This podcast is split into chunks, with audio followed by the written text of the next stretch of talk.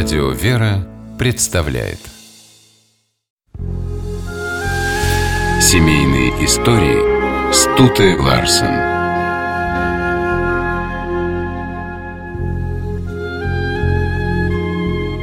В жизни брата и сестры Георгия и Нателлы Товстоноговых часто случались черные полосы. Расстрел отца, мама, жившая с клеймом жены врага народа, гонение властей, частое безденежье. Казалось, несчастье для семьи Товстоноговых – величина постоянная. Но нет, гораздо большей величиной была бьющая через край любовь брата и сестры. Будущий режиссер и создатель одного из лучших театров страны, знаменитого большого драматического Георгий Товстоногов, родился в Петербурге за два года до революции. Мама Гоги, как звали его родные, была грузинкой, отец русским – когда Гоге исполнилось 4 года, семья перебралась в Тбилиси. Там родилась Нателла, любимая сестренка и самый близкий друг Георгия. Она была на 11 лет младше брата, но Гога постоянно играл с ней, читал вслух книги и прививал своей додошке, это детское прозвище Нателлы, вкус к прекрасному. Сам Гога еще школьником участвовал в спектаклях театра юного зрителя, а когда окончил школу, уехал в Москву поступать в ГИТИС.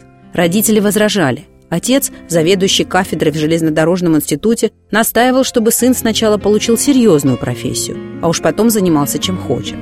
Но Георгий все равно уехал. Когда он учился на пятом курсе, отца арестовали. Гогу тут же отчислили из института. Правда, позже восстановили, но папу дети больше не увидели. Он был расстрелян, как японский шпион. В середине 20 века Георгий переехал в Ленинград. Его пригласили в один из театров главным режиссером – Товстоногов к тому времени уже был отцом двоих сыновей. Его мальчики остались в Тбилиси и росли без матери, которая бросила семью. Мать им заменила Нателла. Георгий недолго прожил в городе на Неве один. Нателла решила, что сыновья все-таки должны быть с отцом, и переехала с малышами в Ленинград. Жили в общежитии. Двадцатилетней Нателле там очень нравилось. Соседи интересные, творческие люди и помогали ей, чем могли. Это напоминало жизнь в Тбилиси, где дома были открытыми, а жильцы считались чуть ли не родственниками. Георгия же бытовые неудобства раздражали, поэтому, получив отдельную квартиру, он был счастлив.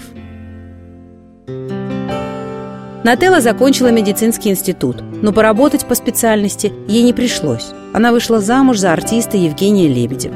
Родился сын, подрастали племянники. За тремя маленькими детьми и двумя большими, братом и мужем, требовался глаз да глаз. Они жили все вместе, большой семьей. Квартиры Лебедева и Товстоногова находились на одной лестничной клетке. Их объединили, прорубив дверь в стене. Об этом доме знал весь театральный Ленинград.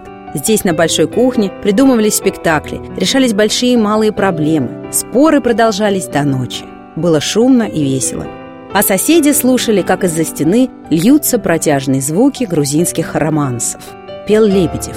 У него был дивный голос, доставшийся от отца, потомственного священника. Георгий Александрович советовался с сестрой обо всем, что касалось работы, будь то концепция новой постановки или поиск тактичных слов для просьбы располневшей актрисе держать себя в форме. Товстоногов приглашал сестру и на репетиции, чтобы она посмотрела на все свежим взглядом. Нателла соглашалась редко. Сестра главного режиссера БДТ и жена ведущего актера того же БДТ боялась, как бы брата не обвинили в семейственности – Поэтому Нателла старалась как можно реже бывать в театре и большую часть времени посвящала дому. Готовила грузинские блюда для брата, принимала гостей, следила за уютом и создавала красоту. Ведь Гога любил, чтобы в доме было красиво. Однажды случилась забавная история. Переехав в новую квартиру, Нателла вешала шторы. В это время в комнату вошел Товстоногов и возмутился. «Что ты делаешь? Разве можно закрывать такой вид?»